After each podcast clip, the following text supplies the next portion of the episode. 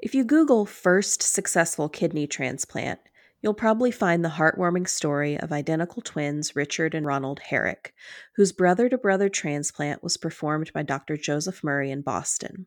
But in fact, the first successful kidney transplant had already taken place four years earlier. I think when the world first heard about this, it just seemed a bit improbable. There, there was a burst of attention and publicity, but it, sort of faded away.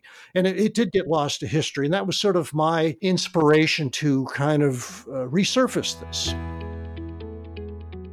That's Edmund Lawler, journalism professor at DePaul University and author of The Graft How a Pioneering Operation Sparked the Modern Age of Organ Transplants which tells the little known story of the world's first successful kidney transplant performed by Dr. Richard Lawler in 1950, right here in Illinois. I'm Sarah Jane Castro, Director of Marketing and Communications for the National Kidney Foundation of Illinois, and your host for this edition of The Journey Continues. Thanks so much for joining us today, Edmund. Could you start by telling us what your relationship was like with Dr. Richard Lawler? You obviously have the same last name, so I'm sure our listeners are intrigued by that. Yeah, that's correct, Sarah Jane. My uh, great uncle, uh, Richard Lawler, was my grandfather's older brother. They were a, a family of physicians. Richard was the oldest of uh, four physicians in that same family. I really didn't know him. I I'm told that I met him many times as a child, but uh, the, the, memory didn't stick, which is uh, unfortunate. He sounded like a, a very interesting man and uh, accomplished quite a bit. Yeah, absolutely. What What do you know of him? What was he like from what you've heard from your grandfather or other family members? Yeah, my mother, 92 years old and um, alive and well in Chicago, told me that uh, my uncle Richard was a very kind, very soft spoken, you know, kind of a wry sense of humor, had a, a certain determination about him. Uh, I've talked to other relatives, and, and that seems to be the story that he was uh, fairly quiet, you know, a nice sense of humor, but was certainly not flamboyant, was certainly not looking for publicity by doing this operation, that he was uh, a surgeon. He by this time he was 54 years old, uh, so kind of at an age where he was, uh, you know, not looking to establish a name for himself in the field. He'd been a, a, surgeon for probably about 25 years by that point, probably closer to about 20 years by that point. So uh, that's my impression of him, and that seems to be the consistent story I get across from all family members. Okay, so since he was sort of a, a quieter guy, maybe. Um, not looking for publicity, like you said. Why do you think it was so important to him to perform this risky operation and be the first? Yeah, you know, I, have been asked several times what was the what was the the moment when he decided to do this, and I've not been able to find that out.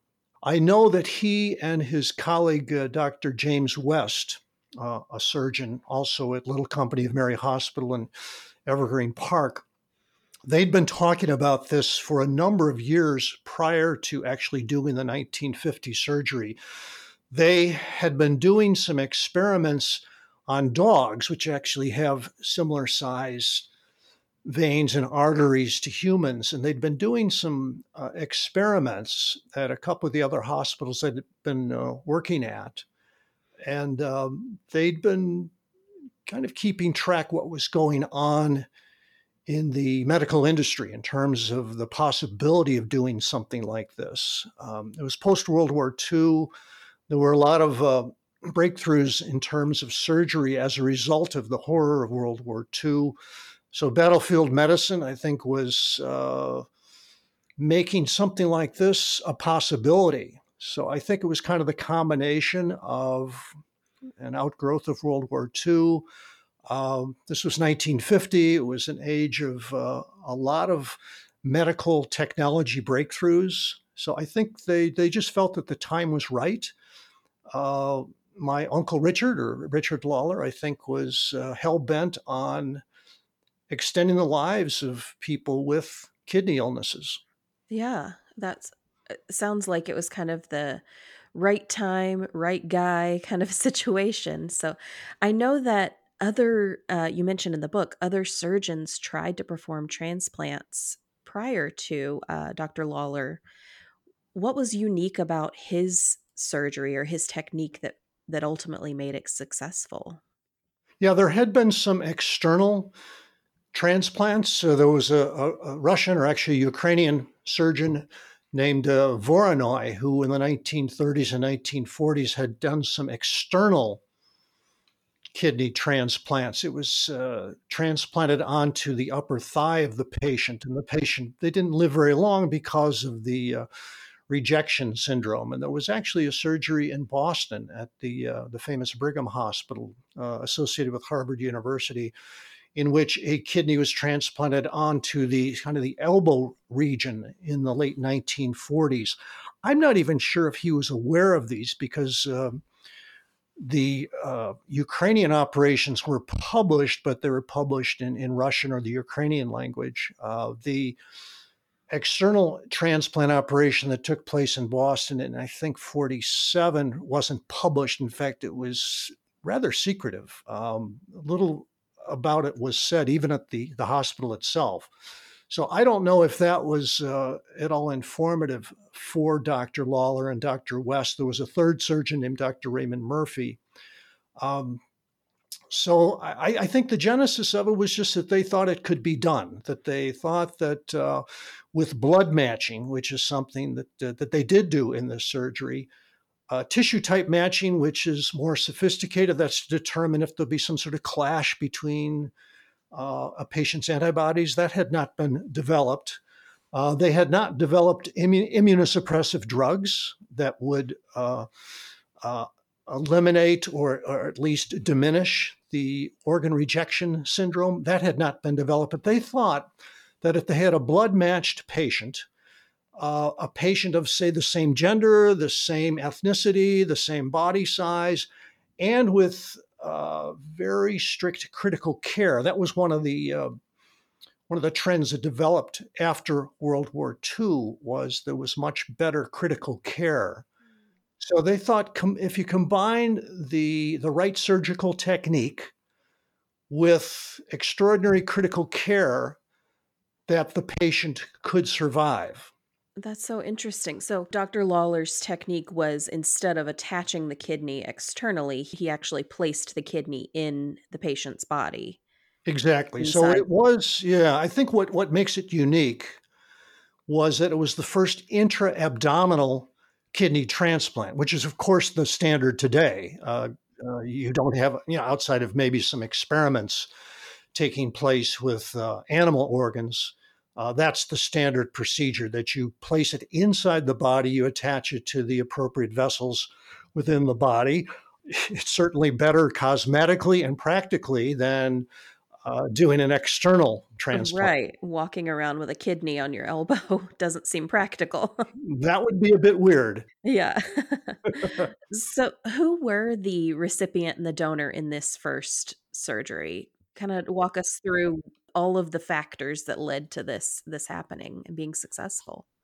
The recipient was a woman named Ruth Tucker. She was a 44 year old Chicago woman who had been suffering from uh, polycystic kidney disease, or PKD, which is a fairly common illness, of course. Um, she was a, a, housewife, and I from what my research indicates that she was a phone operator for the Sears Roebuck store. Believe the one there was one downtown or in the Loop in Chicago. Oh, okay, yeah. But she had been suffering from kidney disease for a number of years, and uh, her kidney was quite bloated from all the cysts that had been developing. So she was in a great deal of pain. She had a, uh, I think her general physician was a little company, and the physician, Dr. Clancy, referred Mrs. Tucker to Richard Lawler. And he talked to her and he explained in detail that there's a great deal of risk. This operation had never been done in the world before. Uh, she and her husband Howard signed off on the, signed a waiver indicating that they were willing to accept the risks. I mean, she really didn't have much choice because three of her uh, immediate family members had died of um, polycystic kidney disease in their 30s and 40s, about the very same age that she was. Uh, the donor chose to remain anonymous. The donor was a 49 year old woman from Chicago, or at least the Chicago area. She was suffering from cirrhosis of the liver, which would seem odd, would seem maybe not the best candidate for a transplant. Well, she passed away uh, at the very same hospital, Little Company of Mary Hospital.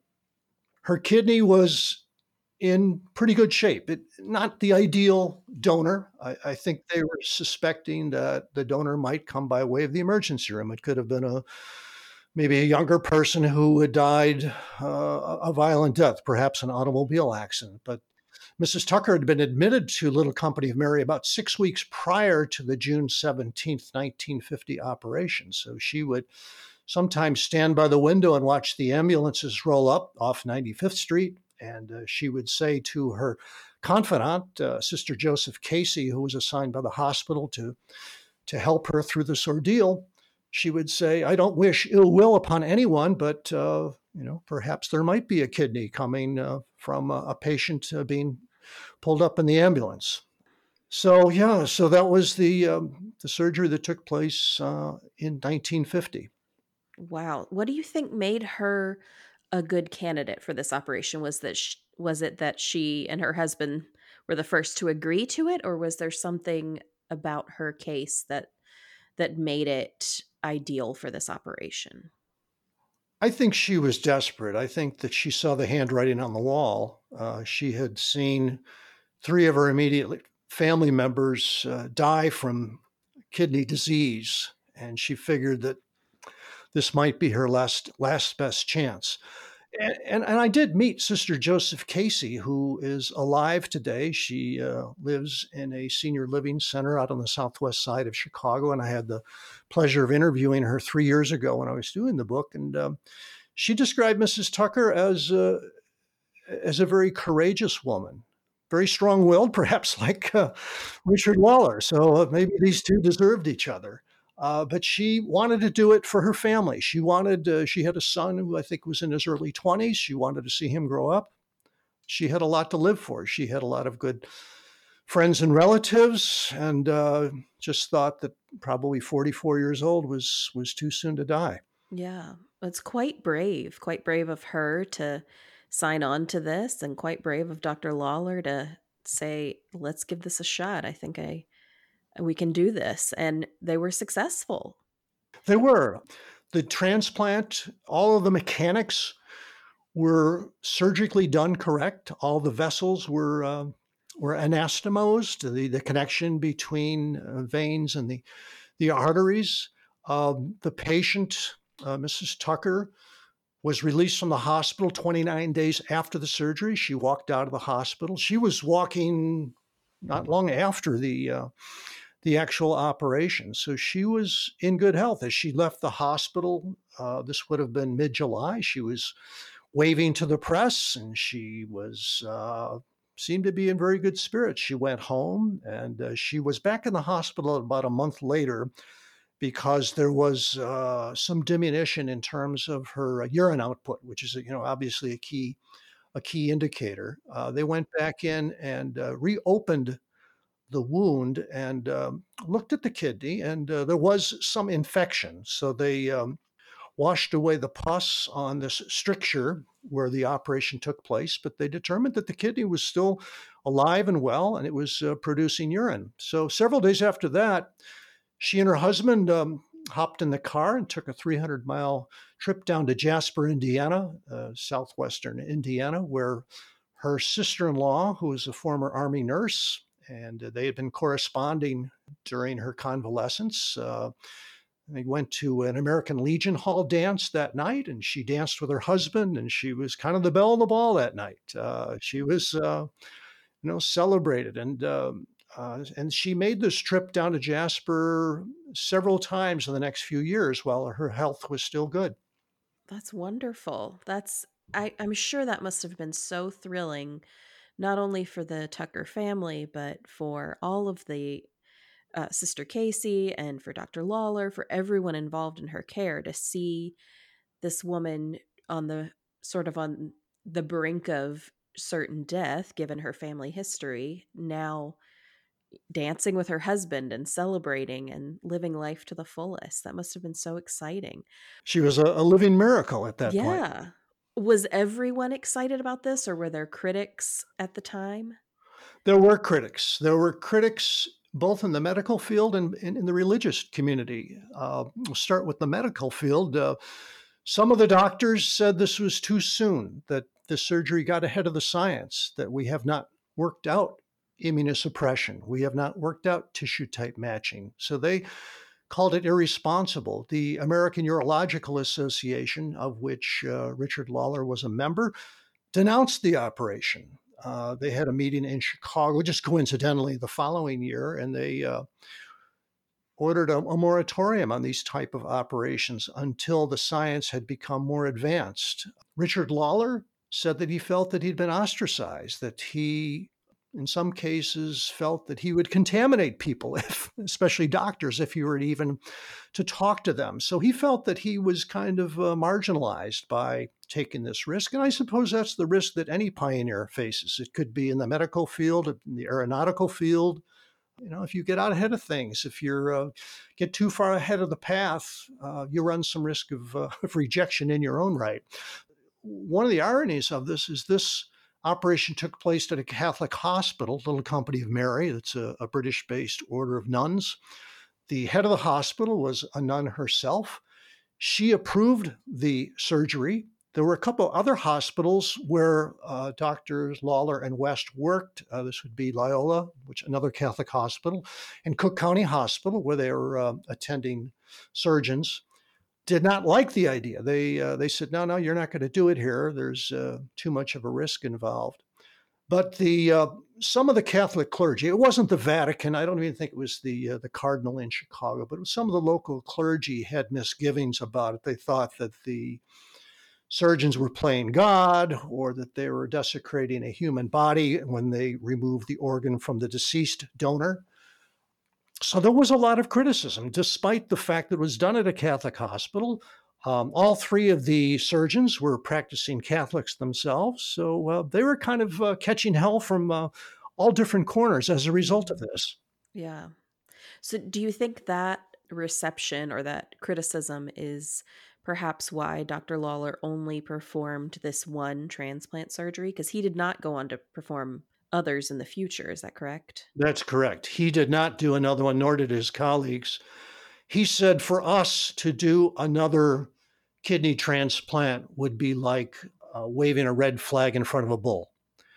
They had become uh, kind of the, the eye of the storm. So they they kind of backed off. In fact, what, what Richard Lawler said was, uh, we just wanted to, to get it out there. We just, you know, wanted to be the first ones to do this. And what it did is it sparked a series of operations in some of the leading medical centers in Paris.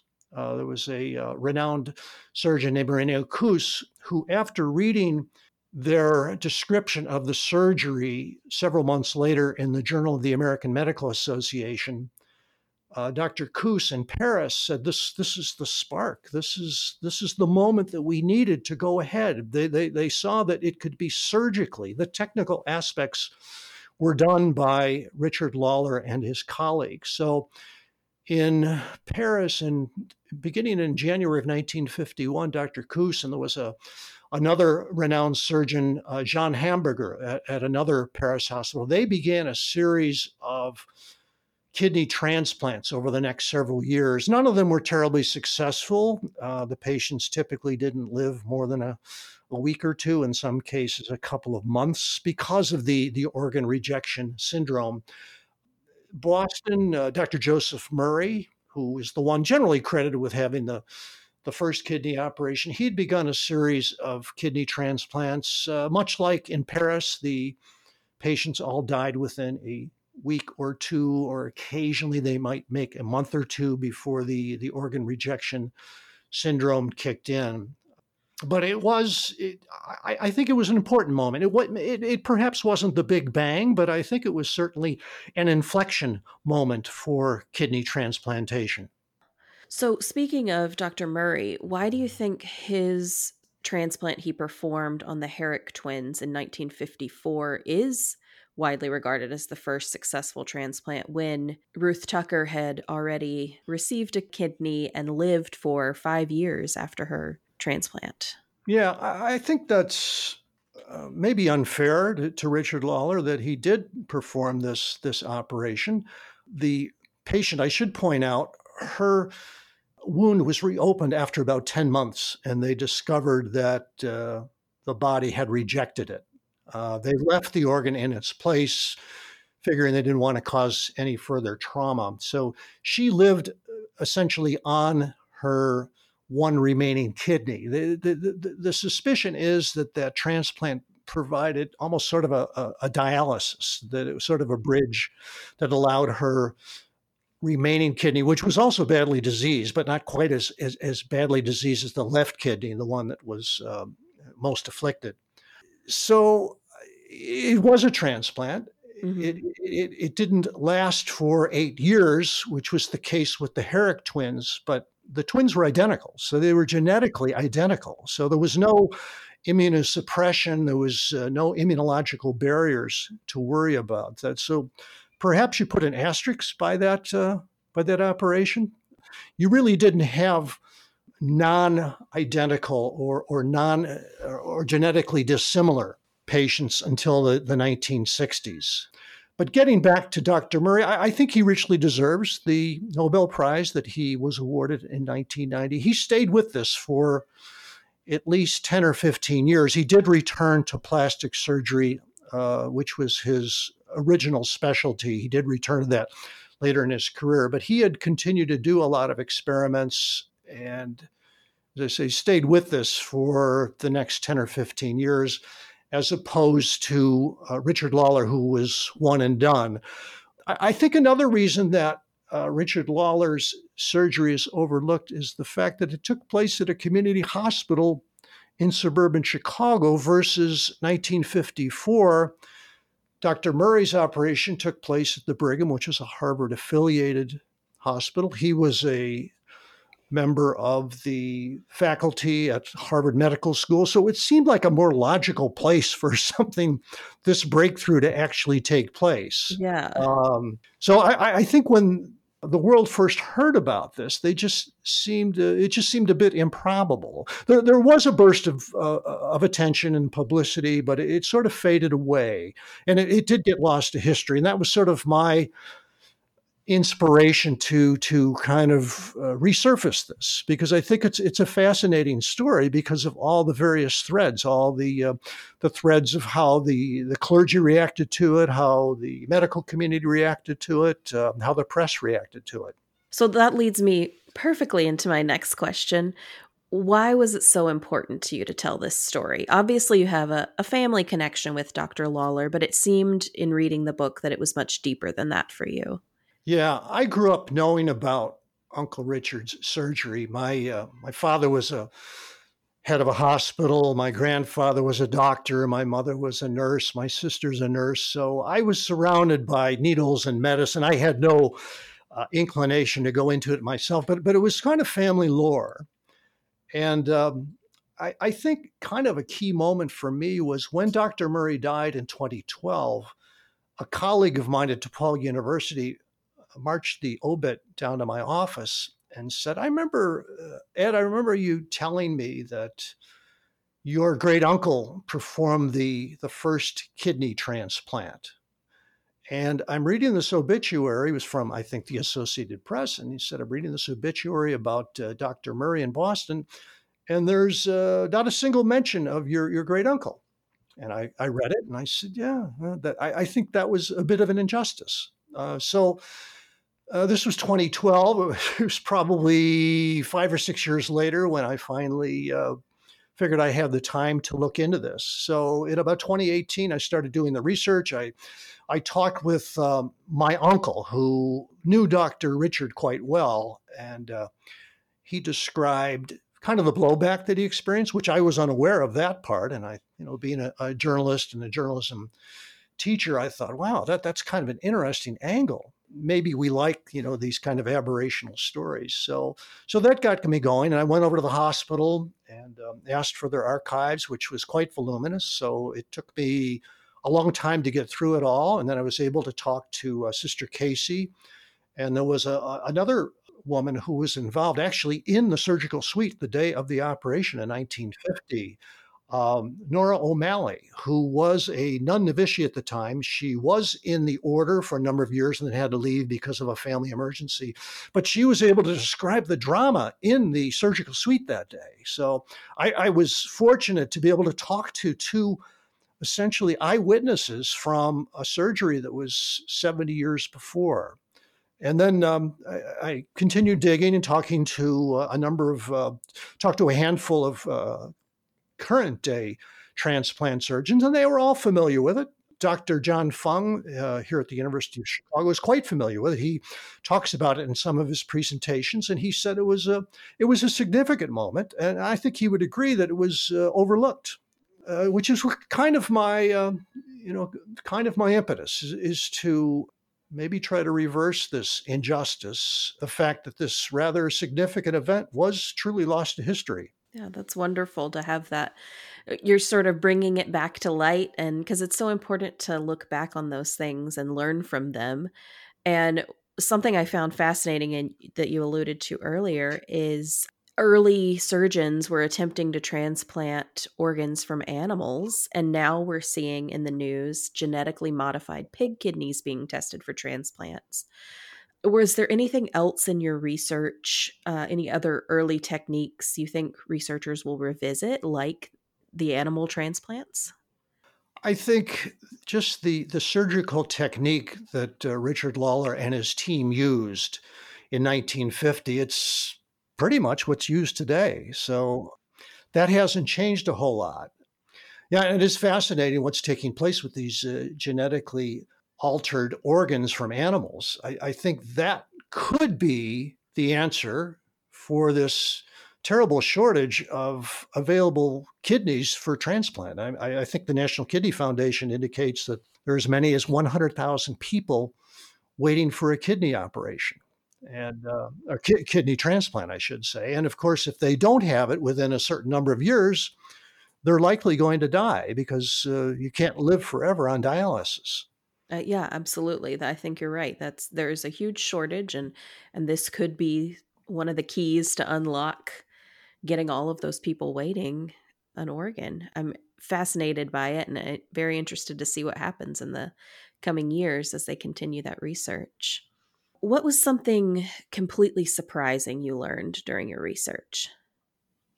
I knew very little about immunology, and I still don't know enough about. It. I mean, it's a very complex, very sophisticated field, but I, I didn't quite understand the notion of organ rejection. So I had to read up quite a bit about that. And I think what I realize is transplant, the the the surgical technique is is only half the battle transplant surgeons need to be, in essence, immunologists themselves. In fact, I, I mentioned Dr. John Fung, who's both. He, he's both an immunologist and a transplant surgeon. So that might be, you know, the perfect combination. Of course, not every transplant surgeon is an immunologist, but they have to have fairly deep knowledge of the immunological piece for their patient to survive. There are other obviously other physicians on staff that can perform a lot of the immunological research for them. But uh, I think that was the uh, the thing that surprised me is uh, how, how important immunology is to transplantation. Absolutely, yeah. It sounds like that was sort of the first step in making transplants successful was that like looking at who's going to be compatible and that's maybe why those early early attempts weren't successful because they weren't they didn't have that understanding yet of how the immune system plays just as big a role as the surgeons in the organs taking and working and all of that beyond the surgery portion of a transplant. And it really wasn't until the 1980s when they developed cyclosporine. I think it was approved by the FDA in 1983. And that made transplantation much more viable. Prior to cyclosporine, they were using a variety of everything from radiation to, to steroids to try to overcome the, the rejection syndrome. And the patients didn't live very healthy lives. I, I think the uh, you know the blowback from immunosuppression was was was pretty difficult. I mean, I mean, there's still complications and still situations that patients have to deal with today, but survivability and sustainability is much higher today than it was back in the kind of the, the prehistoric era of the 50s and 60s. Absolutely. So we've obviously seen a lot of developments in the transplantation world since this first surgery in 1950. What other developments do you think we'll see in the coming years? There's another, you know, in addition to the possibility of, of, of animal transplants, there's a, a team out at uh, University of California, San Francisco that are developing what's called a bioartificial kidney that would not require any sort of animal uh, organs. It would be a, an organ that would be implanted that would uh, not have any possibility of a rejection. It would uh, use the body's own blood pressure system as a pump. So it would be uh, a very comfortable, very viable type of alternative to a you know the actual organ. It sounds like this is a number of years off. It could be a decade away, but I, I think there is uh, some hope on the horizon to eliminate this this awful waiting list. I, I, think that's the cruel irony of it all. We now have the uh, the technology to transplant organs, but we just don't have enough organs. We, uh, you know, you can either have a live donor or a deceased donor. Live donors are fairly rare, unfortunately, and you can certainly understand why somebody would want to give up a kidney. But I think in um, 2021, according to the National Kidney Foundation, there were about 24,000 organ transplants, only about 6,000 came from live donors. The, balance would come from deceased donors. Another problem is, is while everybody agrees that um, organ donation is a wonderful thing, only about half of the people indicate on their driver's license that uh, they would like to be an organ donor. I, I, still think there's some myths surrounding this. Uh, that you know maybe the the body shouldn't be desecrated or it violates my religion or uh, i'm going to be charged or my i'm going to be charged because my loved one's organs were removed i, I think all of it is it's nothing more than a myth uh, so i think that um, the kidney industry somehow needs to overcome this and, and get this percent much higher than 50%. You know, why shouldn't it be 90%? If 90% of the uh, the public agrees that this is a good thing, then perhaps they should put their money where their mouth is. Yeah, absolutely. And even fewer who sign up to be organ donors end up dying in a way where their organs can be transplanted. So it, you've got that factor on top of it. So that lowers the numbers of available organs as well. It's a, there's so many factors that go into it. So some of these technologies that are being developed could be absolutely huge for um, eliminating how many people are dying every year waiting for an organ or even just the need to be on dialysis for so long all of these factors that are hard on a, a person's body who needs an organ it's it's really interesting and speaking of people waiting, your book uh, highlights the stories of modern day transplant patients and transplant surgeons. You talked about Dr. Fung. Why was it important to you to add their voices to the book? I think, Sarah Jane, it just boils down to my own natural curiosity. I, you know, I was writing about all that was going on in the 1950s, and I thought, well, what is going on today? so I began calling some of the uh, the leading medical centers, transplant centers, and uh, asked to spend some time with them. Uh, this was right during the height of the pandemic, so uh, it was a little t- difficult to do face to face. I did go down to Indianapolis to IU Health and talk to Dr. Goggins, who's probably the transplant surgeon who's done more than any surgeon uh, in the United States. Uh, he's and he's only mid fifties, but he's been doing this, you know, since he finished his fellowship at Harvard but it was fascinating to talk to him. He was familiar with uh, Richard Lawler's surgery, and he thinks that it, you know, it did move things forward. So I wanted to talk to um, some of the other transplant surgeons in other parts of the country, just to sort of get a, a sense for the the state of the art.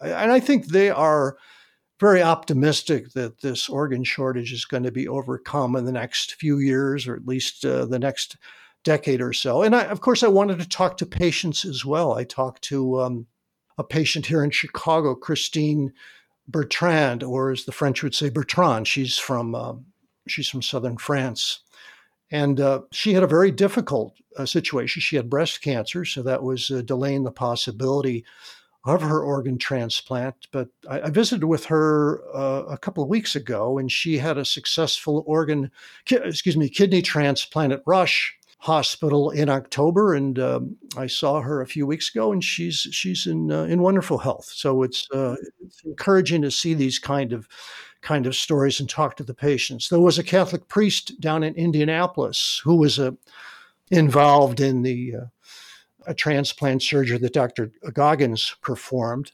and uh, he was a parish priest in Indianapolis, and uh, he knew that one of his parishioners was in dire need for a kidney transplant, and he kind of quietly put the word out, not from the pulpit, but uh, just talking to individual parishioners and encouraging them to go over to IU Health and possibly see if they would uh, be a suitable donor. He went over himself and uh, just said, you know, the, the odds are kind of long. His uh, the the woman he donated to was Latino. Uh, she was younger, different body size, but it turns out uh, that he was the donor, and uh, she is uh, doing very well today. He uh, described his situation. It was relatively painless. He took I think, a week, week and a half to recover, and he was back on the altar after that. So, um, certainly uh, a lot of inspirational stories that are associated with kidney transplantation. Yeah, absolutely. Well, the book is a fascinating read. I am not a medically trained person whatsoever, and I was able to understand it. So it's beautifully written, and it's a just incredible look at the history of kidney transplantation and surgery and the need for organs. It's just, I can't say enough good things about it. So, thank you so much for joining us. And where can our listeners pick up a copy of The Graft if they'd like to read it as well? Probably the easiest way to get it is just go to Amazon. And it's uh, some of the Barnes and Noble bookstores in the Chicago area are carrying it. Uh, you may have to ask for it, but they can uh, they can get it on the shelf fairly quickly for you great. Well, thank you so much for joining us, and I really appreciate it. This is it's been a really interesting conversation, and I'm just like so impressed that here in Chicago we have this humongous piece of history, and I hope more people will spread the word and learn about it, and we'll get Dr. Lawler back to a household name. Thanks to our guest Edmund Lawler for sharing the incredible story behind the graft with us. If you'd like to learn more about organ or tissue donation, visit the National Kidney Foundation of Illinois website at nkfi.org. I'm Sarah Jane Castro, and this is The Journey Continues. Prevention is a key part of our mission at NKFI. That's why at the end of each episode, Dr. Melissa Prest offers a health or nutrition tip. Here's today's nutrition tip about vitamin D. Vitamin D is a fat soluble vitamin, meaning it's stored in fat in the body. You may have heard vitamin D called the sunshine vitamin because we can get it from exposure to the sun. But we can also get vitamin D from the foods that we eat. The best sources of vitamin D are fatty fish like salmon and tuna, and foods fortified with vitamin D like milk. Vitamin D is also present in small amounts in beef liver, cheese, egg yolks, and mushrooms. Vitamin D plays many roles in the body, including promoting calcium absorption in the gut and maintaining enough blood calcium and phosphate concentrations to allow for normal bone development. Without enough vitamin D, bones may become thin, brittle, and misshaped. Calcium plus vitamin D helps to protect, protect older adults from osteoporosis, which is a disease that causes bones to become weak and brittle, making them easy to break. Many people are at risk for vitamin D deficiency, including people living with chronic kidney disease. This is because your kidneys play an important role in how your body activates vitamin D from sun exposure and the foods we eat. If your kidneys are not healthy, then you may have low levels of vitamin D in your blood. It's important to have your vitamin D levels checked by your healthcare provider and be treated if they are low. With today's nutrition tip, I'm Melissa Prest, a registered dietitian nutritionist and the foundation dietitian for the National Kidney Foundation of Illinois. The Journey Continues is brought to you by the National Kidney Foundation of Illinois and sponsored by Donate Life Illinois. To learn more about kidney disease and living donation, visit www.nkfi.org.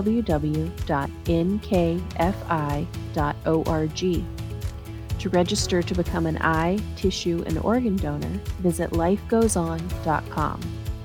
If you enjoyed what you heard today, please subscribe to and leave a review for The Journey Continues in Apple Podcasts or wherever you like to listen.